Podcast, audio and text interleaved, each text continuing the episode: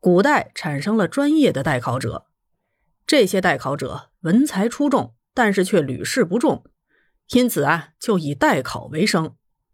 这奇怪的是，经他代考的人呢，都屡屡得中，可是他自己却考不中，这不能不说是考试中的奇葩了。一些富贵人家为了确保高榜得中，除了贿赂主考官以外，还同时聘请代考者为纨绔子弟们代考，以确保一击即中。代考者在唐朝最兴旺，有入仕非正身十有三四，副官非正身十有二三的说法，竟然有百分之三四十的人都是代考得中的，还有百分之二三十的官员都是冒牌货，真是让人唏嘘呀。为了功名啊，在古代高科技也派上了用场。可别以为古代就没有高科技啊！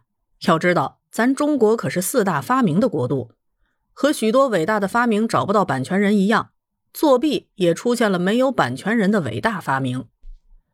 第一种发明叫做银盐显影，我猜呀，这一定是一位化学家发明的。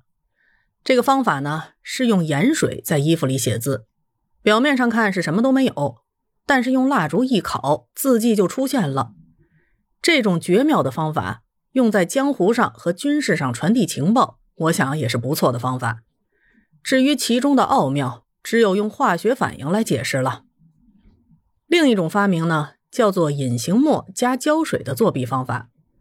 所谓隐形墨，就是一种叫墨鱼墨的东西，这是一种蛋白质，书写以后半年时间内字迹会分解消失。在这种墨里加入一种透明的鱼骨胶，提前半年在衣服上写好字，墨迹分解看不出来之后，可以变成无字天书。等到考试的时候，汗水可以恢复透明胶的胶性，在衣服上再撒上一些灰，字迹就重现了，这样就可以打小抄了。这种隐形墨加胶水的作弊方法和银盐显影的道理差不太多。都是利用了化学反应，这些高科技的作弊方式，现代人都不见得想得出来，但是在古代已经屡见不鲜了。许多高中的举人当官以后却是个废物庸才，因为他呀根本就没有真才实学，而是通过作弊蒙混过关的。古代还有一些作弊方法，到现在也没有解谜，比如大才子温庭筠。温庭筠出身于没落的贵族家庭，他是初唐宰相温彦博的后人。温庭筠是才华横溢、文采风流，是举世闻名的大才子。但是他参加科举却屡次落榜，始终不中，郁郁不得志啊。温庭筠科举不中呢，主要有两个原因，一个是因为当时的科举考试还有外貌这一关。温庭筠虽然才华出众，但是相貌丑陋。不符合标准。二来呢，是因为温庭筠性格桀骜不驯，屡屡讽刺权贵，因此受到了打压，所以不中。这两条原因里边，第一条只是借口，第二条估计才是真正的原因。正是因为屡试不中，所以温庭筠决定报复社会，于是他就无偿的为别人当枪手代考，通过这个方法来给科举考试捣乱。于是，主考官和温庭筠的斗法就开始了。考官们都知道温庭筠经常代考，但是就是抓不住他的把柄。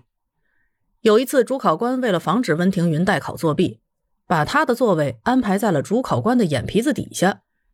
主考官盯着你，你难道还能代考吗？结果让人吃惊的是，温庭筠下笔千言，一挥而就，提前退场了。本以为这次应该没有代考了吧？但是结果却令考官们傻眼了。历史上记载，他这次为八个人代了考，这简直就像是神奇的魔术一样啊！至于他是怎么代考的，这史上可没有记载，所以他的作弊方法到现在都是个历史之谜呀。在作弊方法上，不得不佩服古人的智慧，连现代人都望尘莫及。可惜这些聪明才智没有用在点子上。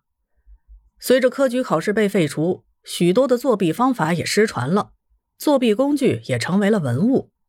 我们也只能从故纸堆里找到一些资料，了解古代考生的一些基本情况而已。